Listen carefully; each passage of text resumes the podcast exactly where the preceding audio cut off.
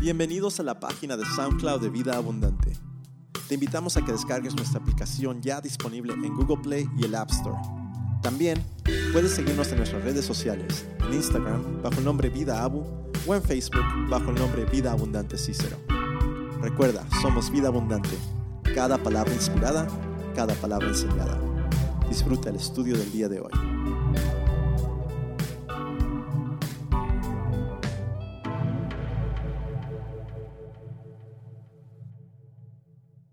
Hemos comenzado un estudio verso por verso del libro del profeta Oseas. Te invitamos a ser parte de esta jornada con nosotros.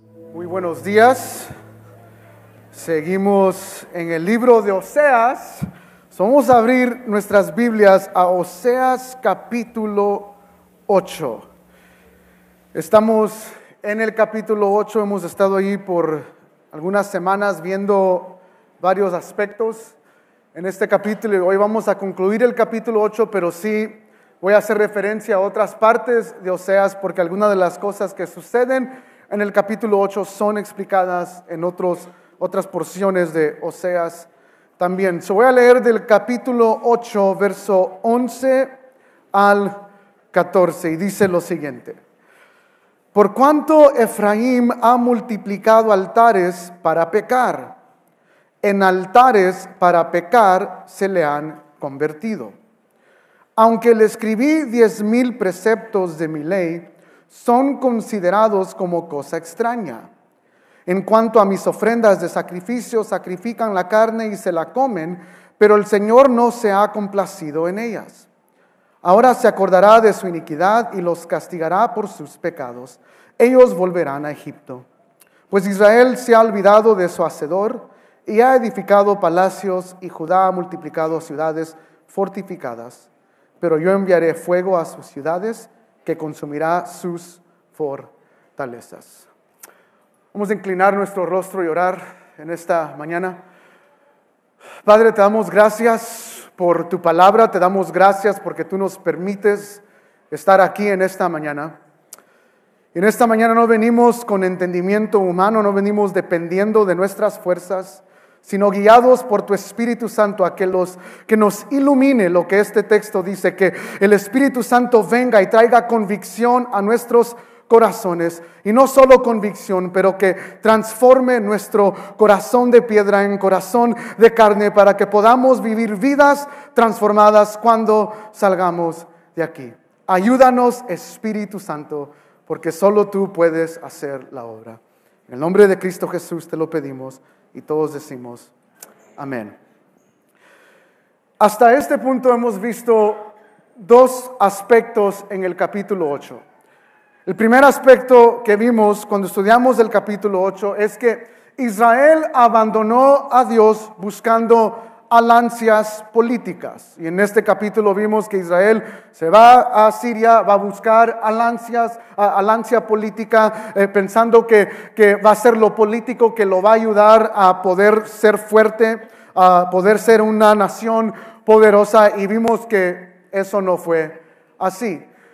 La semana pasada, en el capítulo 8, aprendimos que Israel también abandona a Dios creando varios ídolos. En sí, Jeroboam, como vimos en el libro de Primera de Reyes, construye dos ah, becerros de oro en dos partes de la ciudad y inicia idolatría en el pueblo y el pueblo empieza a adorar y vimos cómo Israel abandona a su Dios adorando a otros ídolos.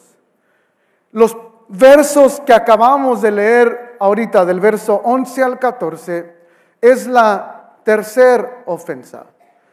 Es una adoración sincrética o una adoración mixta.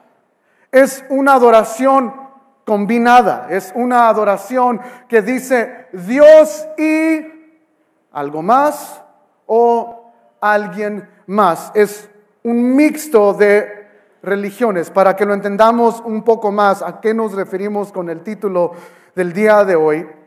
En el tiempo después de Jesús, aproximadamente en el tiempo de Juan el apóstol, esto lo puedes leer en la, la, epístola de primera de Juan específicamente, pero se levantó un mover que se llama gnosticismo. Esto también lo vemos, los padres de la iglesia van a pelear en contra de este mover. O sea, después de Juan hay unos padres de la iglesia que van a también tener que lidiar con este mover. Pero el gnosticismo básicamente era la mezcla de ideas cristianas, específicamente de Jesús como el redentor. Eso es Jesús y la filosofía griega del dualismo. Entonces, lo que los gnósticos básicamente en esencia ah, argumentaban eran, todo lo que es carne es pecado, entonces Jesús no pudo ser verdaderamente encarnado porque eso es pecado y como Él es Dios tuvo que haber sido una emanancia, ah, imagínate un espíritu andando que puedes ver, pero no es físico, no lo puedes tocar. So, para usar lenguaje de Star Wars, por los que ven Star Wars, it's a hologram sale Obi-Wan, o sea, no lo puedes tocar, es transparente, pero sí lo puedes ver. Y ellos argumentaban porque era una mezcla del cristianismo y del dualismo. Los gnósticos dijeron, sí, Cristo vino a la tierra, pero no fue en forma de hombre. Es es otro evangelio. Estamos negando la humanidad de Cristo que es esencial para el evangelio. Hago esta ilustración porque quiero que vean, herejías nunca son notables. Muchos de nosotros pensamos, oh, lo que es herejía, yo sé lo que es malo, lo que no es bíblico, porque va a venir el anticristo y va a tatuar a todos con 666 en la frente. No es así. Es una herejía, va a tener términos cristianos.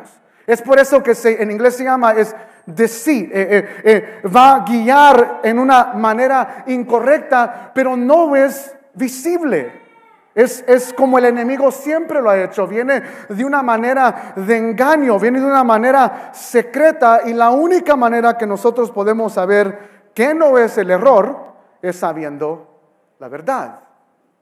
Y este es el peligro de hacer una religión mixta, una mezcla de ideologías, porque aunque suena cristiano, el gnosticismo tenía mucha terminología cristiana, no era cristiana y por eso el apóstol Juan empieza a escribir su carta en contra de esta ideología. Para darles un ejemplo más moderno, en nuestro mundo está la religión que se llama coexist.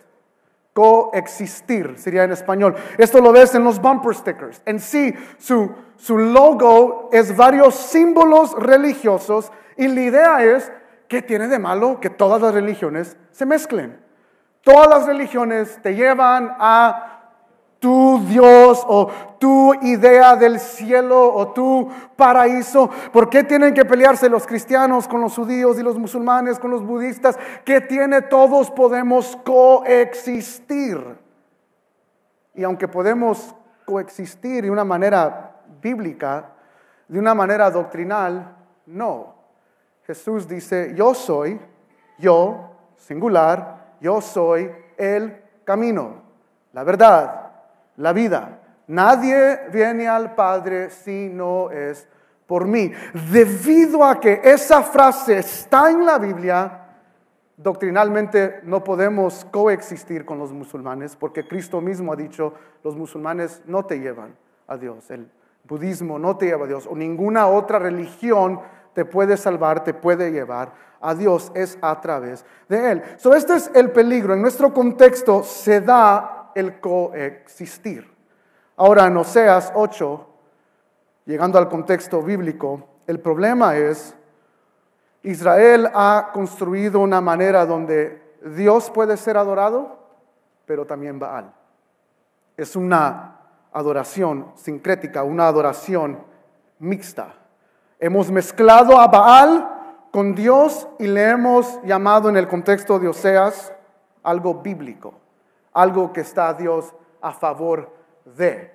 Y lo que vamos a ver es el peligro de eso. So, verso 11 dice lo siguiente, por cuanto Efraín ha multiplicado altares para pecar, en altares para pecar se han convertido. Ahora, muy poética la frase eh, es una paradoja en sí, e, es un contraste, pero que en parte no tiene sentido. Ahorita vamos a ver por qué. La primera frase, ah, por tanto, eh, Efraín, o por cuanto Efraín en sí gramaticalmente es ciertamente Efraín. En inglés, indeed Ephraim. Ciertamente, sin duda, no queda ninguna duda, Efraín ha hecho esto. La, parte del norte de Israel es culpable de esto. Ciertamente, Efraín ha hecho lo que el verso 11 dice que ha hecho. ¿Y qué es lo que han hecho aquí la paradoxa? Han construido altares. Ahora, ¿por qué altares? ¿Por qué construir altares? Si tú y yo tenemos alguna referencia al texto bíblico, sé que muchos tal vez están aquí, tienen un mes, pero los que han estado por varios años, entendemos que el propósito del altar, específicamente el que se hace referencia aquí, la ofrenda del pecado, el propósito del altar es qué? Para lidiar con el qué? El pecado. Hay pecado en Israel, ¿qué hacía Israel? Traía un cordero, lo ofrecía a Dios, pecado eliminado. So, el punto es que Israel construyó altar tras altar tras altar, que es el método instituido por Dios para lidiar con el pecado. O sea, el hacer un altar no es lo malo aquí, para eso se hacían altares. That's the point. You, you make an altar to deal with sin. Construimos altares para lidiar con el pecado. So ese no es el error, pero aquí viene la paradoja. El instrumento que Dios ha instruido, que Él ha implementado para destruir el pecado o lidiar con el pecado, es el mismo instrumento que hizo que Israel pecara. So como lectores, digo, tenemos que decir, ¿what? ¿Qué está pasando aquí? ¿Cómo es que lo que Dios puso para lidiar con el pecado es lo que ha hecho a Israel pecar? Y la respuesta está porque el altar no era a Yahweh, no era a Dios. El altar que Israel construyó no era para Dios, era para Baal. So aquí está la primer mixtura o la adoración sincrética. Israel agarra una idea bíblica de Dios, que es construir altares para matar el pecado o lidiar con el pecado. So, ellos saben que eso es lo que Dios ha puesto, pero en vez de hacer el altar a Dios, lo hacen a Baal. ¿Entienden la mezcla? ¿Ven la mezcla? Ahora, la segunda pregunta es, ¿por qué Israel hizo eso? Y antes de ir ahí, quiero que noten que aún en el lenguaje, voy a decir dos palabras de nomás porque tiene un significado muy grande. Normalmente la ofrenda que tiene que ver con el pecado, en el hebreo se dice shatat, con T al final, o katat en español. Pero aquí la palabra que Useas usa es kata sin la T. O sea, se ven muy similar, pero la diferencia es la traducción actual aquí es Israel ha construido altares que fallan y porque los altares fallan, Israel pecó más. Esa es la traducción literal. Aún en el término que se usa en el hebreo nos da la idea de que este altar es un altar que tiene lenguaje bíblico, pero no es para Dios. Es algo mixteado. Y ahora, ¿por qué? Vamos a Oseas 10. Brinca un capítulo adelante, ¿por qué Israel decide hacer altares a Baal? ¿Por qué los hace? ¿Por qué los construye? Capítulo 10, verso 1 dice, Israel es un viñedo frondoso o una viña, un viñedo frondoso dando fruto para sí mismo. Según la abundancia de su fruto, así multiplicaba qué? Los altares. Cuanto más rica era su tierra, más hermosos hacían sus pilares sagrados. Voy a seguir leyendo. Su corazón es infiel. Ahora serán hallados culpables. El Señor derribará sus altares y destruirá sus pilares sagrados. Ciertamente ahora dirán, no tenemos rey porque no hemos temido al Señor. ¿Y el rey qué haría por nosotros? Hablan mm, meras palabras, hacen pactos con juramentos vanos y el juicio brotará como hierbas venenosas en los surcos del campo. Verso 5, pero el becerro de Bat-Aven, ese es el mismo becerro de oro que hablamos la, la, semana pasada, temerán los habitantes de, temerán los habitantes de Samaria, en verdad por, por él hará duelo su pueblo y sus sacerdotes idólatras se lamentarán a causa de él, porque él se ha alejado su gloria. También el becerro será llevado a Asiria como tributo al rey Jareb Efraín se cubrirá de vergüenza e Israel se avergonzará de su consejo. Viendo hacia adelante, vemos por qué Israel construye altares para tratar con el pecado, pero en vez de hacerlos a Dios, los hace a Baal. La respuesta está en el verso 10. Antes de darte la respuesta, quiero que veas el resultado. Versos 5 y 6, este becerro de oro que hizo Jeroboam, el becerro que Jeroboam, citando Éxodo, dice, estos son los dioses que los sacaron de la tierra de esclavitud o de la tierra de Egipto. Estos son los dioses que los libraron a ustedes. El resultado de estos dioses los vemos en el capítulo 10, versos 5 y 6. ¿Qué va a suceder? Israel va a ser conquistado, pero no solo eso. Los sacerdotes llorarán. ¿Por qué? Porque verán que el enemigo que los conquistó, va a agarrar su becerro de oro, lo va a poner en una maleta, lo va a llevar a Midway y va a decir, me lo vuelan para Asiria. Imagínate, por años dando sacrificio a un ídolo, llevando holocaustos a estos altares tratando de lidiar con el pecado y luego eres conquistado. Y una cosa es ser conquistado por tu enemigo, pero otra cosa es ver que tu enemigo agarre al Dios que tú dices ser poderoso y que lo cachetee básicamente, que lo haga pedazos, que ahora lo lleve como su servidor. ¿Qué tipo de Dios es? Ese, ese va a ser el resultado. Pero la pregunta sigue, ¿por qué Israel? ¿Por qué se le ocurrió a Israel seguir año tras año quebrando la ley de Dios y haciendo holocaustos a estos ídolos? Y la respuesta, capítulo 10, verso 1. Israel es un viñedo fondoso dando fruto para sí mismo. ¿Daba fruto Israel? Sí. Sí daba fruto. Noten el pasaje del verso 1. Daba fruto para sí mismo según la abundancia de su fruto, así multiplicaba los altares. Para ponerlo de otra manera, Israel iba a los altares de Baal, iba a los becerros de oro y cuál era el resultado funcionaba.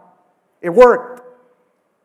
Yo llevé mi ofrenda al becerro de oro y cuando llegué a la casa hubo qué? Fruto. It worked.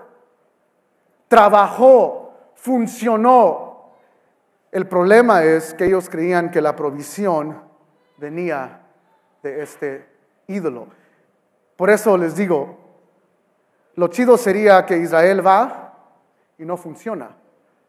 Pero eso no sería engaño eso no requiriera algo de escudriñar, algo de entendimiento. Ese es el problema con nosotros, que nosotros tenemos una idea de que herejías o adoración falsa es súper visible. No es súper visible. La única manera que resaltan las herejías o una adoración falsa o una, una adoración mixta es cuando conocemos verdadera adoración de acuerdo a la palabra de Dios. Si yo no conozco su palabra, yo puedo ser engañado. Satanás lo hizo con Eva. Verdaderamente Dios ha dicho y Eva no sabía la respuesta. Ella agregó a la ley. Los de Israel vieron que esto funcionaba, había fruto, pero el problema es funcionó por un tiempo. Y luego ellos y sus ídolos fueron destruidos. Regresemos a Oseas capítulo 8, verso 13. Su número uno, Israel hizo holocaustos porque funcionó. Iban a estos ídolos y la tierra crecía. Por eso dice el 10, más fruto, más altares. Más frutos, más holocaustos a los becerros, más ah, tributo a Baal. Pero hay otra razón por la cual Israel siguió construyendo altares falsos mixtos. El verso 13 nos dice, ahorita regresamos al 12, pero el 13 va acompañado con el 11 y dice, en cuanto a mis ofrendas de sacrificio, estas ya son las ofrendas para Dios, son ofrendas que, específicamente son para Dios. En cuanto a mis ofrendas de sacrificio, sacrifican la carne y se la comen, pero el Señor no se ha complacido en ellas. No solo sacrificaban a los Baales porque les daba fruto, pero sacrificaban a Dios no por reverencia a Dios, no por temor a Dios, no porque ellos entendían que Dios estaba lidiando con su pecado, lo hacían, como nos dice el verso 13, porque comían, ¿qué? La carne. They sacrificed to me to eat the meat. Sacrificaban sus ofrendas, pero no era en reverencia a Dios. Era porque cada vez que lo hacemos, y esto no va en contra de la ley, por eso quiero que entiendan, de acuerdo a la ley del Levítico, la grasa, ciertos elementos de la carne le pertenecían a Dios, pero el resto lo podían comer. Se podía comer. No es algo en contra el hecho de que lo podían comer. El punto aquí que Dios está dando a entender a través de Oseas es que no era adoración a Dios, lo hacían por gratitud propia.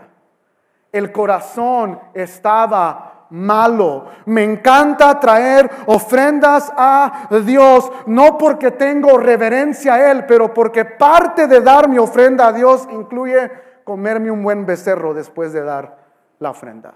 Comerme una vaca bien asada, espero que no les dé hambre y el clima permite hacer asadas o me quieren invitar, no se crean, pero eh, entienden el punto. No lo hacían para reverencia a Dios, lo hacían por ah, acción propia, por, por algo propio, para, para beneficios de ellos mismos.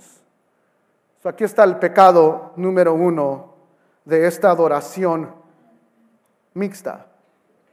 Dios y yo o otra cosa, estamos al mismo nivel. Es el primer pecado de esta adoración mixta.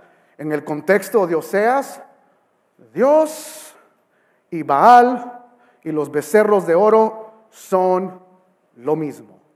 Misma autoridad, los dos nos pueden salvar el pueblo de Israel puso a Dios con Baal y los becerros de oro en la misma categoría.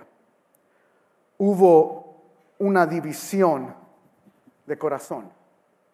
Hubo un engaño de corazón. Por eso el capítulo, mismo capítulo 10, nos dice en el verso 2, su corazón es infiel. La palabra ahí literalmente significa, el corazón de Israel está dividido.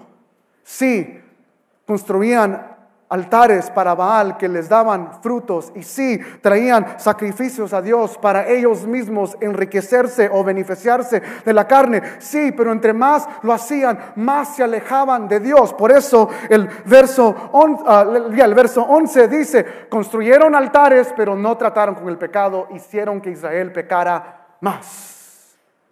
Porque el corazón estaba dividido en querer acercarse a Dios haciendo cosas religiosas, se alejaron más porque su corazón estaba mal. Esto lo vemos en el Nuevo Testamento. Jesús dice, no puedes adorar a Mamón, el Dios de dinero, y a Cristo Jesús. No puedes servir a dos maestros. Si sirves a uno, dejarás al otro. En otras palabras, no puedes tener un corazón dividido. En el tiempo de Pablo, los judaizantes, que existen todavía el día de hoy, pero en diferente nombre, el argumento era, Cristo salva, pero la ley también. Tenemos que guardar ciertos elementos de la ley, las fiestas, eh, circuncisión, los sábados, ciertas ah, costumbres de, de, sacrificios. Y Cristo Jesús, en los tiempos de Pablo y del Nuevo Testamento, es Cristo salva o No, pero la ley salva. En los noventas lo que te salvaba era Cristo y ser de la tribu de Judá. Hoy en día es la tribu perdida de Efraín. El punto es, si tienes a Cristo pero no eres de Efraín, Cristo no te sirve para nada. Es una adoración mixta. Necesitas las dos para la salvación. Sin embargo, la palabra nos dice una y otra vez, tenemos un cordero suficiente, un sumo sacerdote suficiente que ha pagado el precio. Es Cristo Jesús. Y por eso Pablo una y otra vez peleándose con los judaizantes. Los reformadores tuvieron un mismo conflicto con la Iglesia Católica Romana. Era un mixto. Cristo y el Papa y el catecismo católico. No solo Cristo te puede salvar, tienes que seguir los decretos del Papa, los decretos de la ordenanza ah, católica y si no los sigues, no eres salvo. Y por eso los reformadores usaron la frase solo Cristo. La salvación se encuentra solo en Cristo Jesús. No podemos poner a Cristo con otra cosa y darle la misma autoridad. ¿Cuál es el resultado en Oseas cuando Israel pone a Dios como Salvador, pero luego pone a Baal y a los becerros de oro como Salvador? También verso 13 nos da la respuesta, la segunda parte, el Señor no se ha complacido en ellas. ¿Por qué? Porque Dios ve el corazón.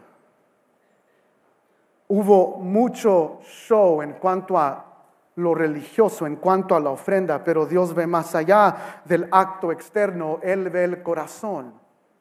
Es muy posible que en esta mañana tú y yo levantamos manos y cantamos cantos, pero la pregunta es, ¿con qué corazón lo hicimos? ¿Cómo lo hicimos? ¿De qué manera lo hicimos? ¿De verdad fue en reverencia a nuestro Dios. Este es el dilema aquí, por eso Dios no lo aceptó. Ese es el primer resultado. El segundo, en el verso 13, no solo no lo aceptó, no fue complacido con ellos, pero ahora dice el verso 13, se acordará de su iniquidad y los castigará por sus pecados. Pueden apuntar esta, este pasaje, Éxodo capítulo 20, versos 5 al 6.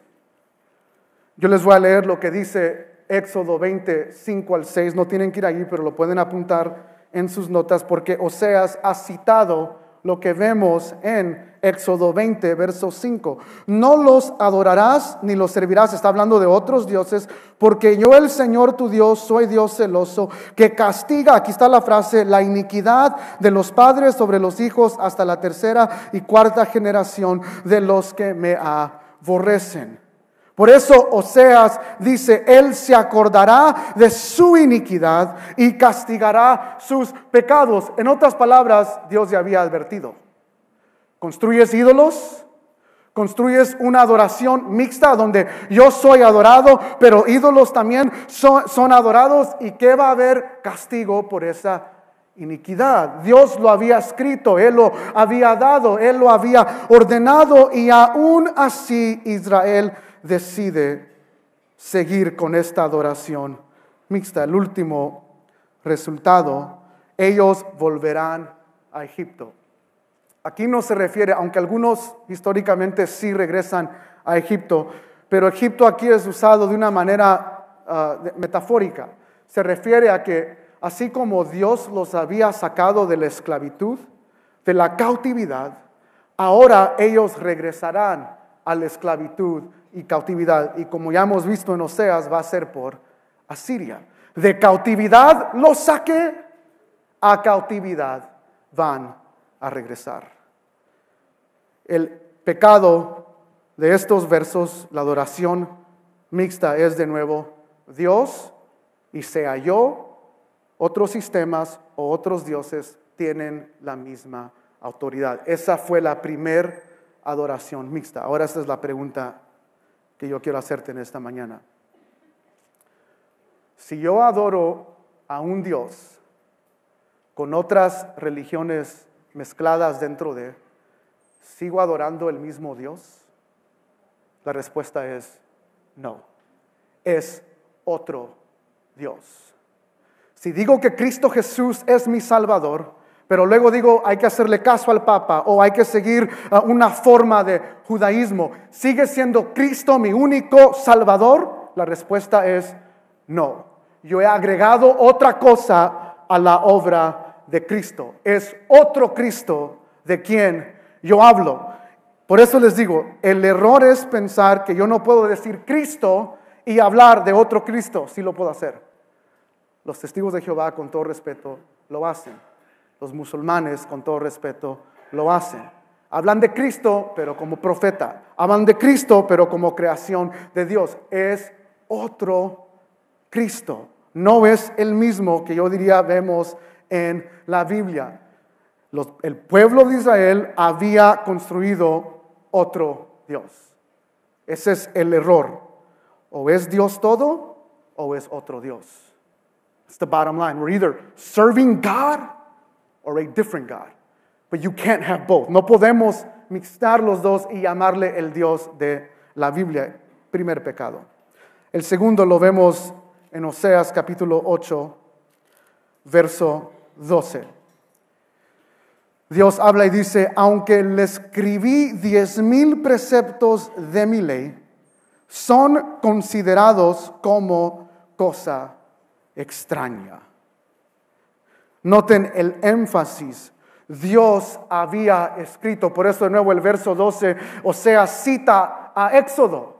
Ellos sabían, Dios había escrito, Dios ya había dado la ley, la ley había sido escrita, podían leerla estas personas y sin embargo para ellos fue algo extraño.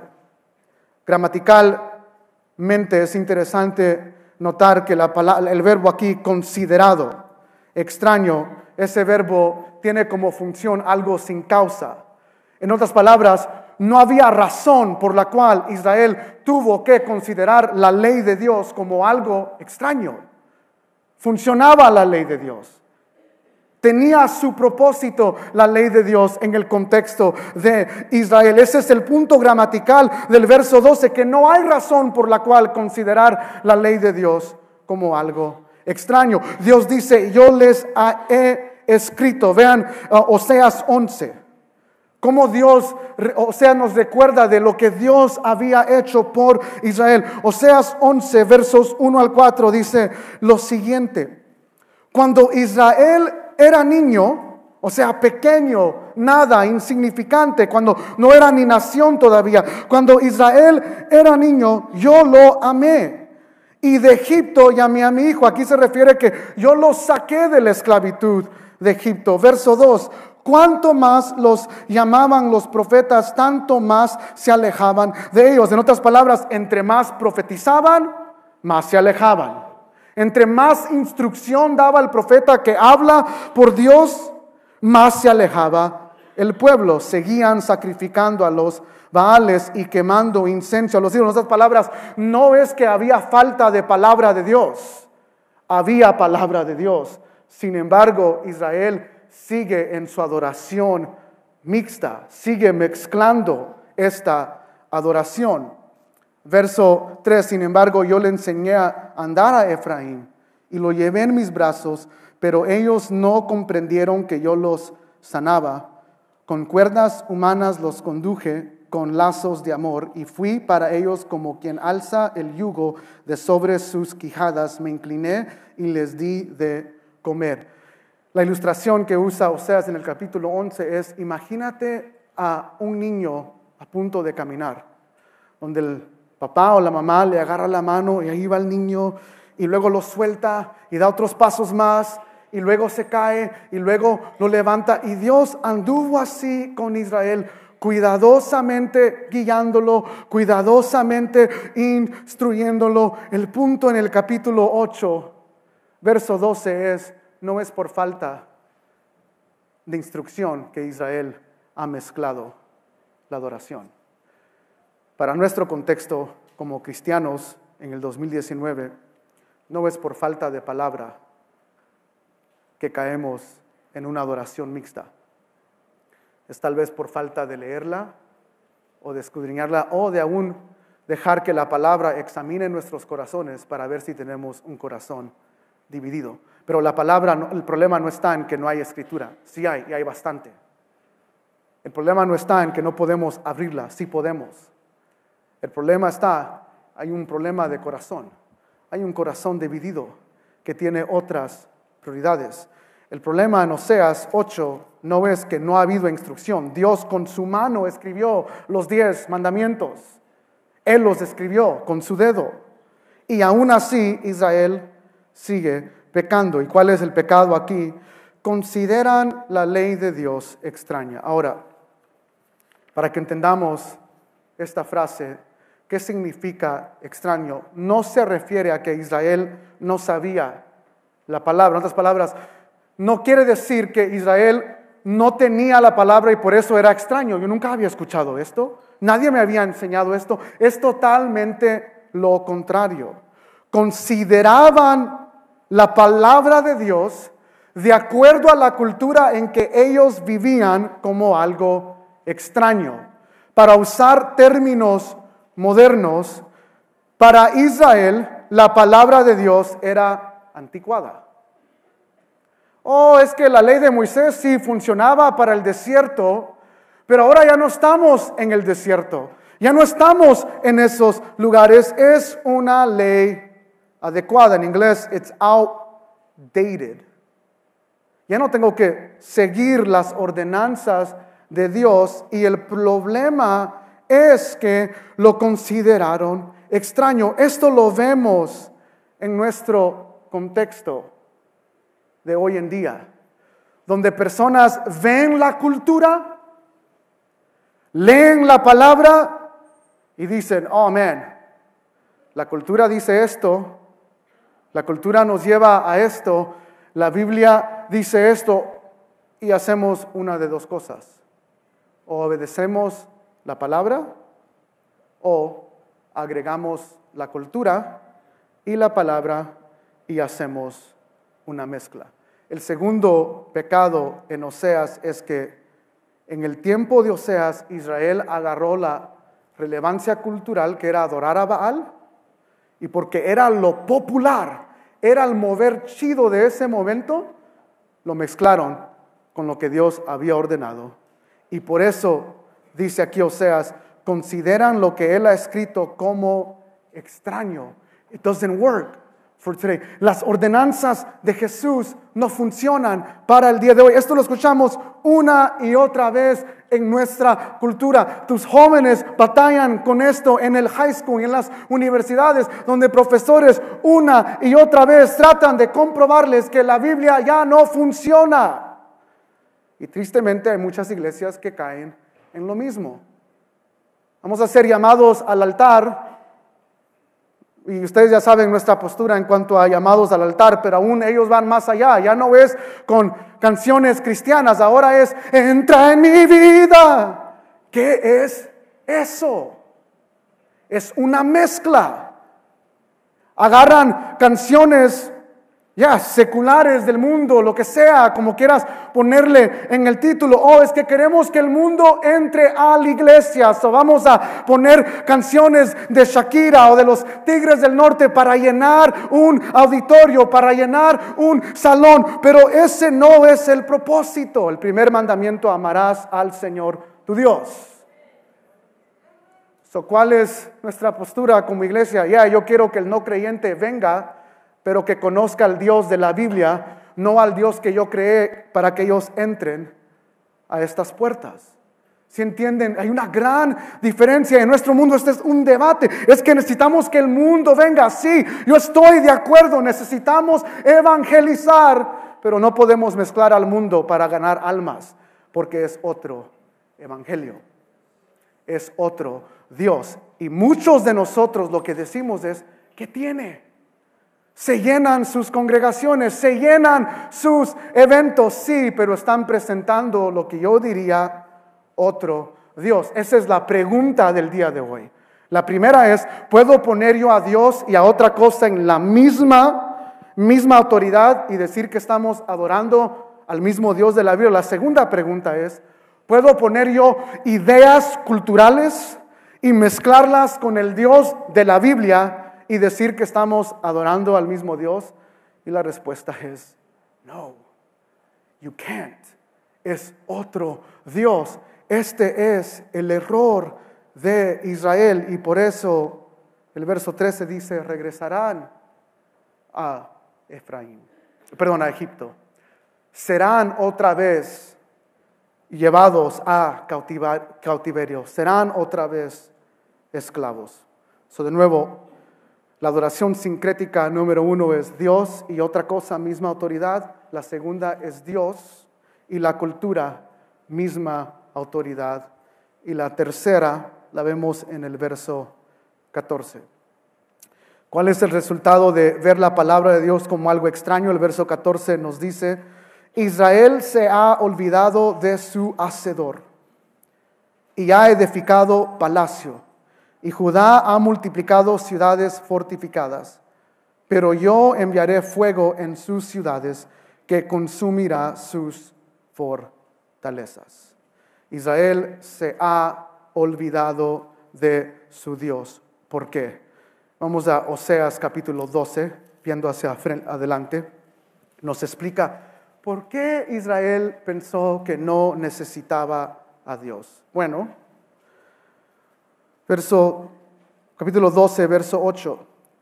Efraín ha dicho, ciertamente me he enriquecido, he adquirido riquezas para mí en todos mis trabajos no hallarán en mí iniquidad alguna que sea pecado. Si el primer pecado es poner a Dios con otra cosa, y el segundo pecado es poner la cultura con Dios, el tercer pecado es yo soy Dios. Ya ni hay Dios. Yo soy Dios. I don't need God. Lo voy a leer otra vez en forma dramática. Verso 8. Efraín ha dicho, ciertamente me he enriquecido, he adquirido riquezas para mí. En todos mis trabajos no hallarán en mí iniquidad alguna que sea pecado. En otras palabras, traducción actual, yo lo hice, yo lo hice, yo lo hice, yo lo hice. Yo no necesito a Dios, yo soy Dios. No necesito a Dios, yo puedo enriquecerme. Ahora piensa en cómo hablamos. Yo trabajé 40 horas y tengo que venir y darle algo a Dios. No, es mi qué? Dinero. I'm God. Me. I'm God. Yo soy Dios. Yo me enriquecí. Yo pude, pero va más allá de solo yo soy Dios. Ese es el lenguaje de los fariseos. Yo no tengo pecado. Yo soy auto justo. I'm self-just, self-righteous. Ese es el problema de los fariseos. Yo no tengo pecado. Yo no tengo nada malo en mí. No es solo yo soy Dios, yo no necesito a Dios para salvarme. Yo puedo solo. Esto es lo que sucede cuando queremos mezclar. Lo que terminamos haciendo es, yo soy Dios. Yo puedo. Yo no necesito. Y todos los días, si nos ponemos a pensar, tenemos que hacer decisiones así. Hay muchos de nosotros que nos levantamos nueve, nueve y media el día de hoy. Y la primera pregunta fue, ¿voy a la iglesia o no? ¿Valdrá la pena ir? ¿Me conviene? ¿Es necesario porque muchos de nosotros no tenemos como un estilo de vida de ir a la casa de Dios. Depende de cómo me siento hoy. Depende, eh, eh, I measure. Hago mis medidas. ¿Valdrá la pena leer mi Biblia mañana, el lunes, cuando el pastor Jonathan no me está viendo? Is it really worth it?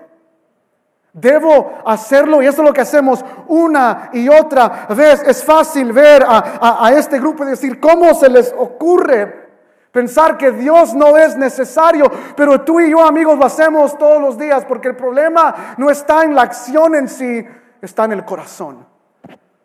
What's in my heart? E, e, está dividido el corazón. Yo no voy a orar. ¿Para qué? He seguido orado la misma oración y Dios todavía no me la contesta. No me ha dado el hijo que, que he pedido, no me ha dado, no me ha sanado de mi enfermedad. ¿Para qué voy a seguir orando? ¿Me conviene orar? Y la respuesta es sí. Porque sea tu tiempo o no, Dios es fiel, aun cuando nosotros no somos fiel. ¿Cuál es el resultado de decir yo soy Dios. Noten la construcción aquí poética. Israel construyó en el verso 8:14, ah, Israel hizo ah, palacios, edificó palacios, Judá multiplicó ciudades. So Israel, palacios, Judá, ciudades y el resultado de eso, yo envié fuego a sus ciudades y consumí sus fortalezas. ¿Cuál es el resultado de poner a Dios al lado de algo? Destrucción. Este es el mensaje de Oseas. ¿Cuál es el error de poner a Dios y la cultura y llamarle cristianismo o algo bíblico? Destrucción. ¿Cuál es el error en decir yo soy Dios y yo no necesito a Dios?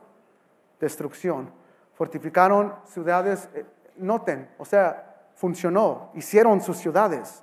Si tú hubieras ido en ese tiempo, hubieras dicho, wow, qué poderosas estas ciudades. Sí las hicieron, llegaron a construirlas, sí fueron ciudades, pero aún así fueron destruidas. El mensaje en esta mañana, la lección es, cuando mezclamos adoración verdadera con adoración falsa, el resultado no es adoración verdadera, es falsa. Y debido a que es falsa, tarde que temprano nos llevará a destrucción. Yo no puedo salvarme, necesito al Evangelio de Cristo Jesús para hacerlo. Yo no puedo poner la obra de Cristo con otra cosa y decir que las dos me salvan, o es Cristo o es nada. Yo no puedo agregar filosofías o religiosidad a la palabra de Dios, o es todo Biblia o es nada Biblia. Pero no puedo agregar las dos aún mi experiencia. Por eso los reformadores decían, es solo por Cristo, a través de la fe en Cristo y por la gracia en Cristo Jesús. By Christ alone, by faith alone, through grace alone. Es solo Cristo y solo una adoración adecuada la que puede llevarme a Dios. Si trato de hacer una mezcla, tarde que temprano termino en destrucción. Vamos a ponernos de pie.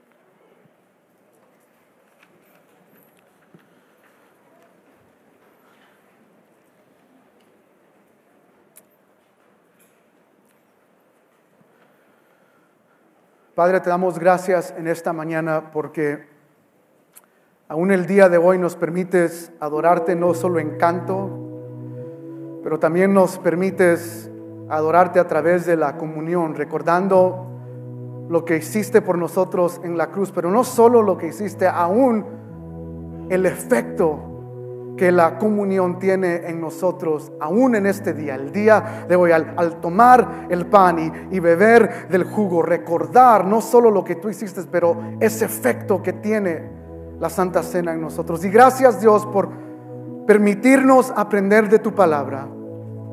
Yo te pido que tú examines nuestros corazones, porque no queremos tener una adoración mixta, una adoración que tiene terminología bíblica o cristiana, pero que está muy lejos de ti, que nos divide de ti, que nos separa de ti. Ayúdanos a conocerte más a través de tu palabra y a vivir conforme a lo que tú has dicho. Te damos gracias. En el nombre de Jesús todos decimos amén y amén. Que Dios les bendiga y que tengan un bonito día.